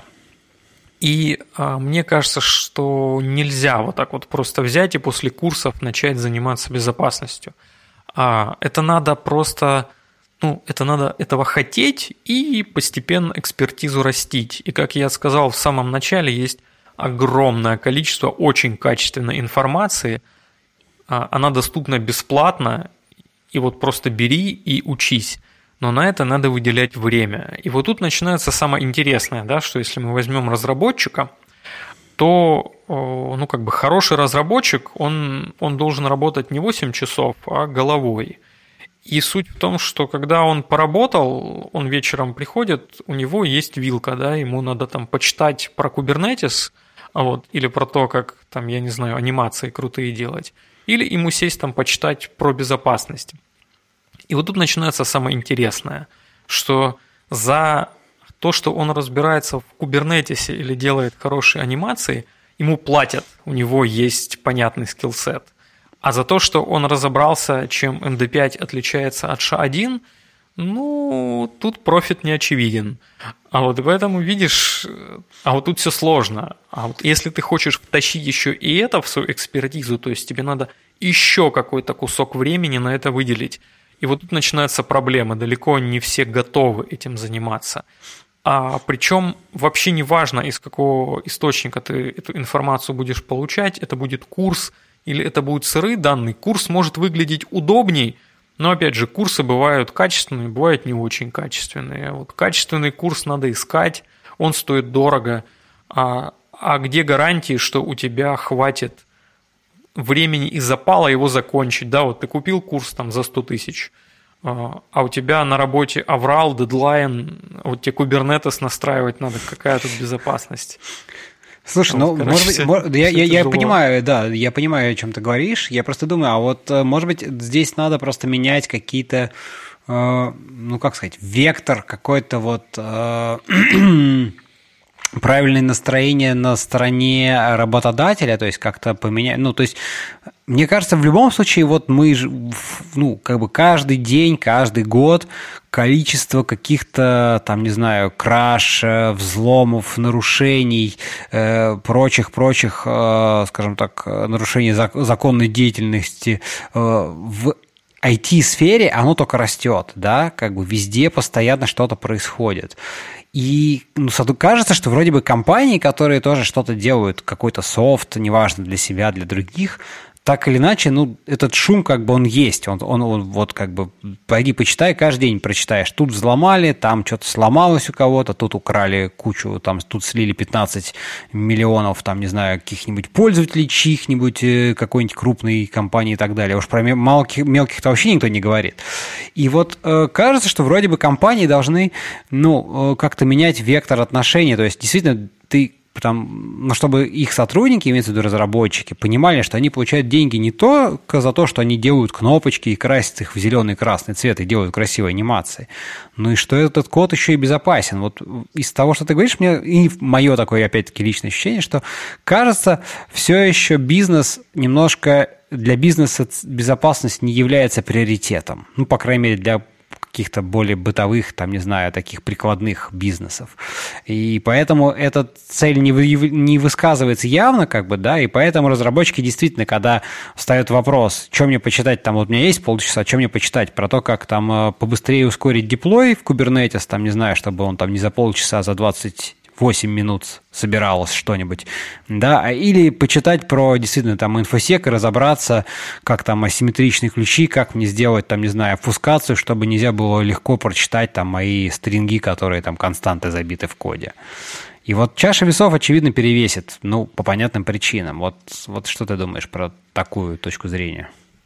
Абсолютно точно. Тут, как бы видишь, у нас есть какая проблема, да? Есть такая расхожая фраза, что админы делятся на два типа. Вот те, которые не делают бэкапы, а, а нет, вот а, как там было, вот те, которые делают бэкапы, и те, которые еще не делают бэкапы, вот так будет точнее. Ну да, да, да.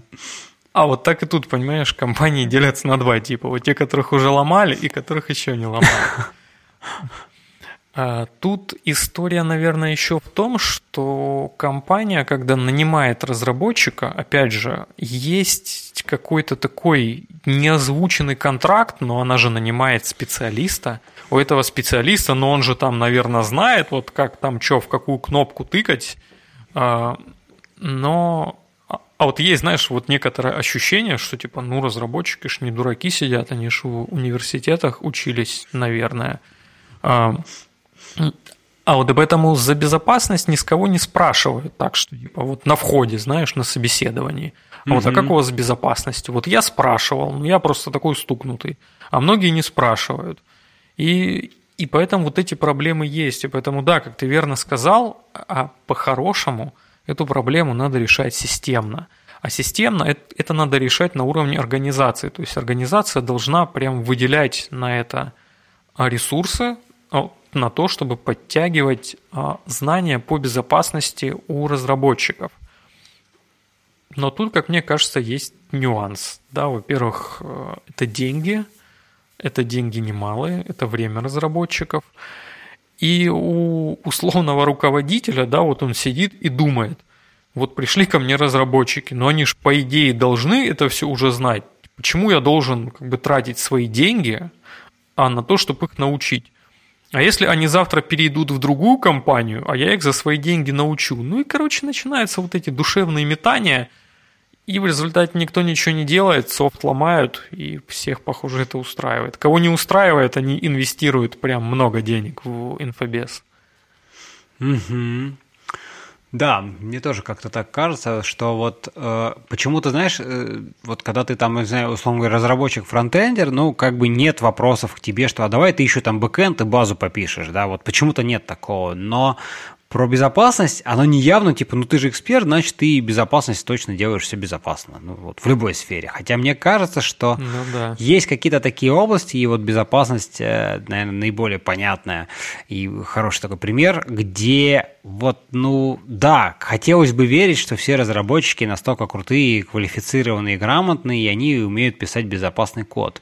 Но это довольно большая такая сложная область, и действительно здесь мне кажется, что вот отсутствие каких-то базовых знаний очень сильно на это влияет. Но оно влияет, в принципе, на качество твоего софта, на архитектуру и вот на это все, да, но как бы вот на безопасность уж точно, и это очень неявно, то есть это настолько неявно и неочевидно, что вот всегда остается где-то за кадром, к сожалению. А, да, да, да, вот тут же видишь, как э, импакт не очевиден из разряда, если ты э, не умеешь проектировать архитектуру или или если ты не умеешь там многопоточность, да, то придя на проект, ну, народ за неделю поймет, что ты не очень, и, и ты просто не пройдешь испыталку. А вот если ты не умеешь в инфобес, то это могут не понять до тех пор, пока ты багов не наделаешь в этом смысле. А ты можешь их наделать и как бы не сам, а вместе с кем-то. И вот тут короче, начинается, ну, э, а, это тяжело проверить, особенно если проект не напрямую относится к security, да, там, если это не какой-то банк или что-то еще, а, а всякие такие, ну, там, да, любой прик- посторонние прикладной вещи, софт, да. Там, да. Со... да, там соцсети какие-нибудь, например, или что-то еще. А вот там это может быть неявно, может вылезти прям далеко не сразу, если ты ну, не сталкиваешься с такими задачами. А вот. Или ты можешь типа наделать багов в безопасности из-за того, что там легаси и там просто архитектура небезопасная. То есть так тоже бывает, что типа небезопасно спроектировано, ну и ты просто взял, вот не особо про это подумал и, и накосячил. Вот кто виноват в этом? Вот те, кто проектировали такую архитектуру или ты? Ну, это уже философия тоже. Да, да, я почему-то вспомнил, знаешь, э, про Zoom, который как бы пока он не, не О, благодаря да. ковиду не стал популярным, как бы, да, но там же просто ужас, что был. И то, как, но поскольку он был не популярен и мало кто пользовался, он и как бы с точки зрения хакеров не представлял никакого интереса. А когда он вышел в такие массовые обороты, и почему-то сразу резко обнаружилось, оказалось, что у них там вообще все плохо. И ребятам пришлось ну, да. очень сильно, очень, очень, очень сильно все менять и просто, там, не знаю, 24 на 7 править, чтобы как бы все это, все это устранить.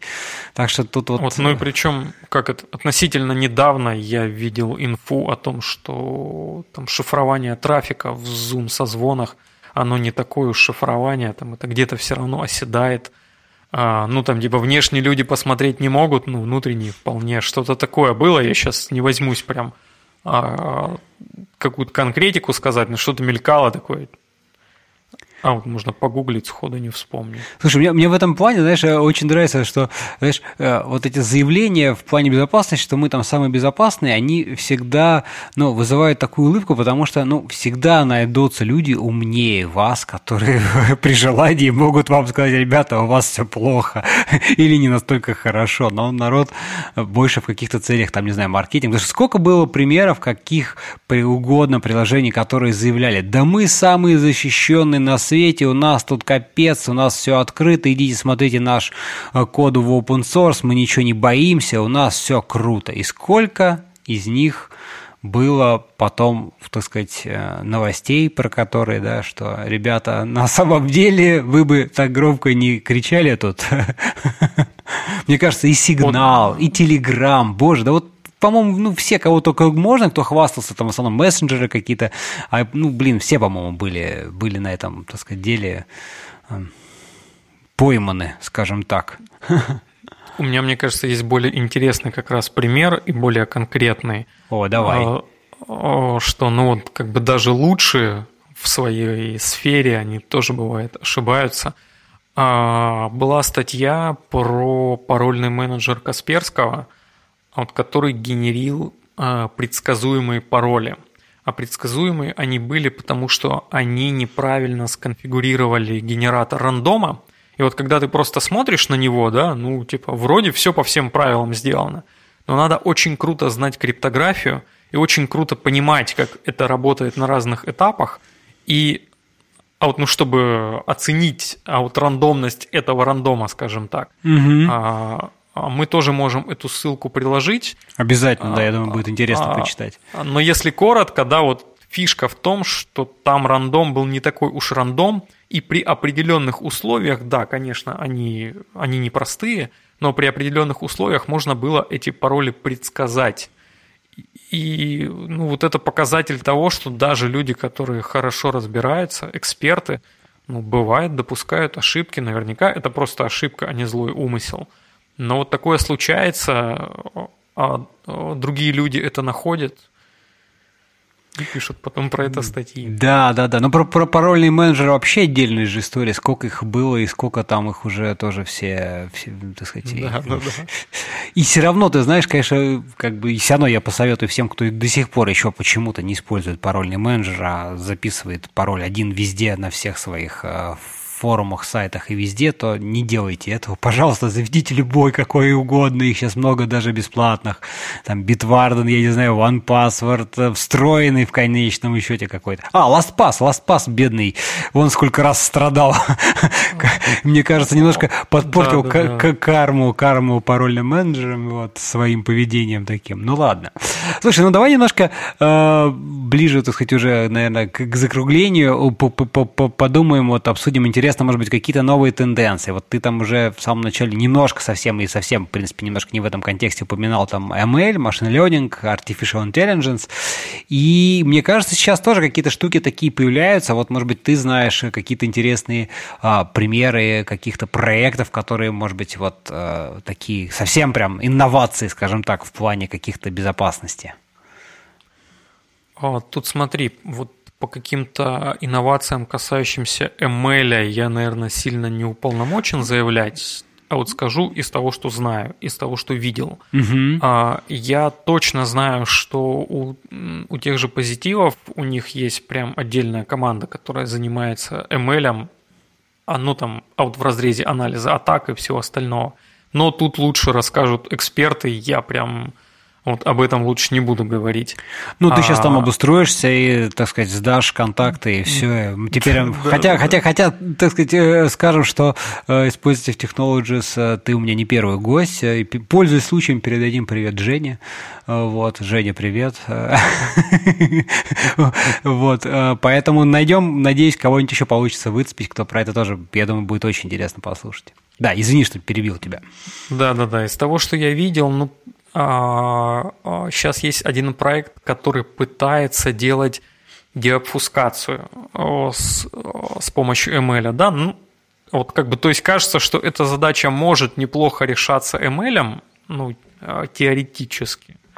но угу. мне его результат работы пока не очень нравится. А, он сейчас выглядит как онлайн-сервис, туда загружаешь свое приложение офусцированное, а он его пытается разматывать да, там, на основании каких-то своих моделей. А, не видел инфы, как они модели обучают, как они этот результат получают, но как бы говорят, что ML.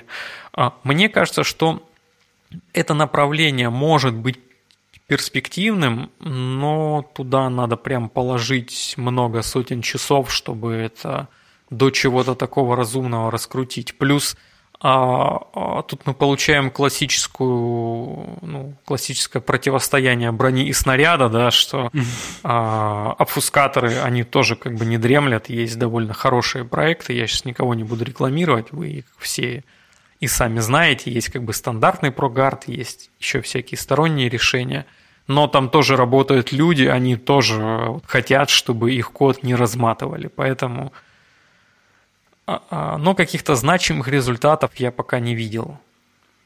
Угу. Слушай, а что ты думаешь еще, вот, э, знаешь, какую тему мы не обсудили, но мне кажется, вполне в этом контексте э, каких-то таких инноваций, технологий можно про это поговорить, это про всякие использование железа для задач безопасности. Вот там самый, наверное, такой э, ну, мне, который, по крайней мере, в голову пришел пример, это Apple со своим там T1 или как он там, чип, который маленький чип, да, который встроен там у тебя в Mac, в iPhone и так далее, который хранит какую-то там супер-супер а, важную инфу, и который там типа read-only, вот, вот это все. Что ты думаешь вот про такие штуки? Вот э, опять-таки в контексте мобила, мне кажется, это довольно такая востребованная штука.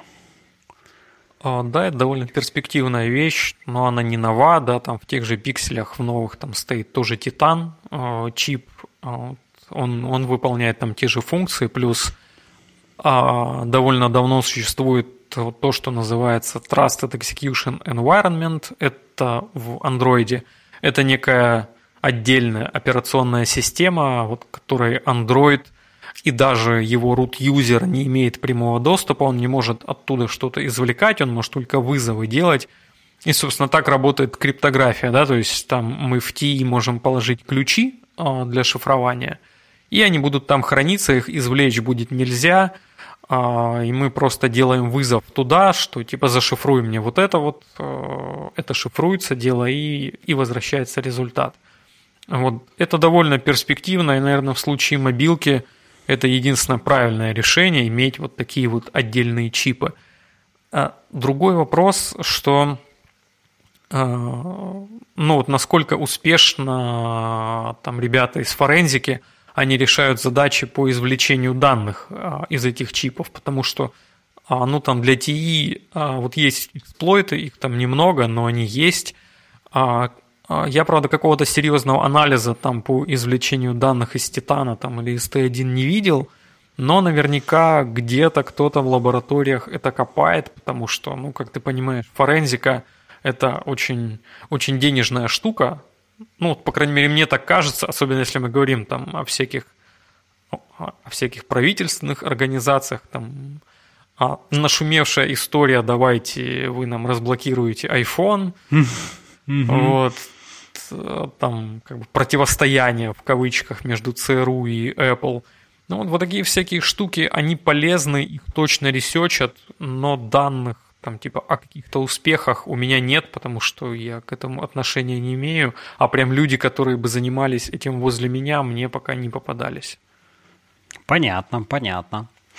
Ну хорошо, что, что еще, может быть, какие-то вот другие тенденции, там не в контексте ML или там железа, в принципе, как бы, как ты думаешь, куда движется, вот как дальше там, не знаю, развивается мобильная платформа, что, что ты думаешь будет там в ближайшем будущем? Это более защищенные а, какие-то операционные системы со стороны вендоров, э, более какие-то легкие, понятные API, может быть, что-то еще, может быть, там, не знаю, какие-то какие инструменты развития, там, за развитием которых ты там послеживаешь. Вот ты уже там вспоминал и обфускаторы, и деобфускаторы, которые тоже, в общем, такая, ну, бесконечная, бесконечная борьба. Э, да, вот что-то еще такого. А, ну, слушай, тенденция, которую я вижу, по крайней мере, это тенденция к ограничениям, да, то есть стараются ограничивать возможности как юзера, так и разработчика. у Гугла там долгое время были всякие скрытые API хитрые, а, ну, как бы, которыми можно было пользоваться успешно, если ты разработчик. Они потом эти API начали закрывать, на, на эти закрытия начали придумывать всякие хаки, как эти закрытия обходить. Но Google в этом, в этом плане гайки закручивает, и такая тенденция есть, да, с одной стороны. Вот вместе с ограничением, а вот тот же Google, как я говорил, он, он начинает сам как бы а, а, больше внимания уделять э, ну, безопасности как таковой, там, и стат-анализу, и динамике, и начинают переходить на более безопасные языки, там, вроде Раста. Плюс Google начал делать интересную штуку. Ну, они, может быть, так делали всегда, но вот есть пара показательных примеров. А, есть два человека. Я, к сожалению, ну вот так прям как не возьмусь назвать их имена, но из контекста станет понятно, кто они. А, значит, один исследователь безопасности, я не знаю, где он работал до Гугла, но он там типа какой-то момент начал проводить воркшопы по взлому андроида, вот об этом рассказывать, рассказывать, рассказывать, а, очень активную деятельность вести, а потом в какой-то момент я вижу раз, и он в Google устроился работать. Вот, потом другой человек, это который, а, который создал Маджиск, ну, наиболее известную рутилку, да, то есть если ты сейчас хочешь получить право рута на андроиде, то проще всего использовать Маджиск на самом-то деле. А, и вот этот человек тоже, он, он сделал Маджиск, он его развивал, там, это все было круто. А потом в какой-то момент он пишет такой у себя в блоге, ну, ребята, я рад вам сообщить, что я работаю в Гугле, и поэтому а, все. И вот, тен, вот тенденция такая, что Google, ну, типа, стремится аккумулировать у себя специалистов, которые прям занимаются безопасностью андроида, которые достигли каких-то успехов. Ну, уж на каких условиях их принимают, я не знаю. А вот, ну, в смысле, проводят ли их через все вот эти дикие собеседования, а-ля, а там, а вот повертите деревья на доске, там еще что-то. А люк квадратный или круглый, неинтересно да, спрашивают. Да, да, квадратные люки, или, вот, или их берут, вот просто приходит чувак с чемоданом, а вот и говорит, вот деньги, поехали. То есть не знаю, как это все происходит, но точно Google аккумулирует этих спецов – а, и, ну, несколько, может быть, отрицательный эффект от этого в том, вот на примере создателя Маджиска, или автора, не знаю, как правильнее сказать, а, состоит в том, что а, он сказал, что проект он отдает в комьюнити по одной простой причине. Ну, смотри, Маджиск использовал всякие хитрые хаки, да, ну, как бы, которые этот чел ресечил – а теперь, поскольку он имеет доступ, и он честно про это написал, ко всей кодовой базе и понимает, как что работает, да, ну, это немножко конфликт интересов с ну, компанией, ну, и он больше безусловно. не сможет этот компонент развивать. Конечно. Вот, в частности, конечно. речь идет о том компоненте, который скрывал наличие root прав от э, механизмов безопасности андроида, да, то есть можно было так типа хитро root поставить, что никто не поймет.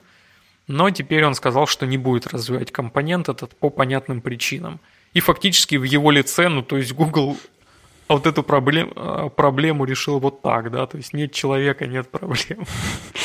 Ну да, Google может себе такое легко позволить, понятно. Конечно, конечно.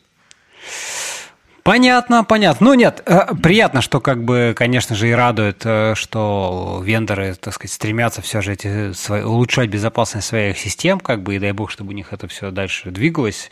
Э, к сожалению, к сожалению, не всегда это возможно без побочных эффектов, и одним из которых является ограничение в том числе и каких-то разработческих, разработческой свободы, скажем так, да, это тоже как бы порой неизбежно, к сожалению, но, как говорится, тут приходится выбирать выбирать а, либо одно, либо второе.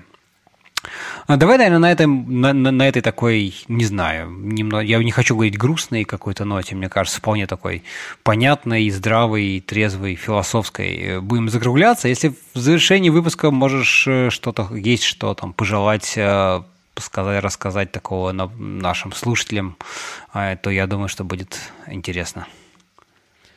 Ну, у меня, наверное, как бы не пожелание, а, наверное, фраза такая, что если вы в вашей компании не занимаетесь безопасностью, то в какой-то момент возникнет ситуация, что безопасность начнет заниматься вами, и вам это вряд ли понравится. Вот. Ну, что, хорошая, хорошая, хорошая такая фраза, мне кажется. Поэтому, друзья, мне кажется, надеюсь, наш этот выпуск немножко приоткрыл хотя бы какие-то а, там за, занавесы вот, того, как вообще, какие могут быть проблемы, которыми, а, про которые вы раньше не задумывались, а, а стоит все же начать, поэтому, надеюсь, пригодится. А, ну что, Слушай, спасибо тебе большое, Артем, что пришел. Вот, было клево, интересно, познавательно. Друзья, надеюсь, вам тоже понравилось. Не стесняйтесь оставлять ваши комментарии, замечания, пожелания. А, в очередной раз повторюсь, что фидбэк очень важен. Его услышать, узнать, а, понять, сделать, возможно, что-то лучше. А, понравились, а вдруг вам, вам понравился выпуск э, или вообще подкаст, тоже не стесняйтесь поддержать его там на Патреоне или просто поставить 5 звезд в вашем подкаст-плеере. Это тоже немножко повысит, и, возможно, кто-то про него где-нибудь случайно узнает. Будет круто. А так, на этом, пожалуй, все. Всем спасибо и до новых встреч. Все, пока-пока. Да, всем пока, ребят.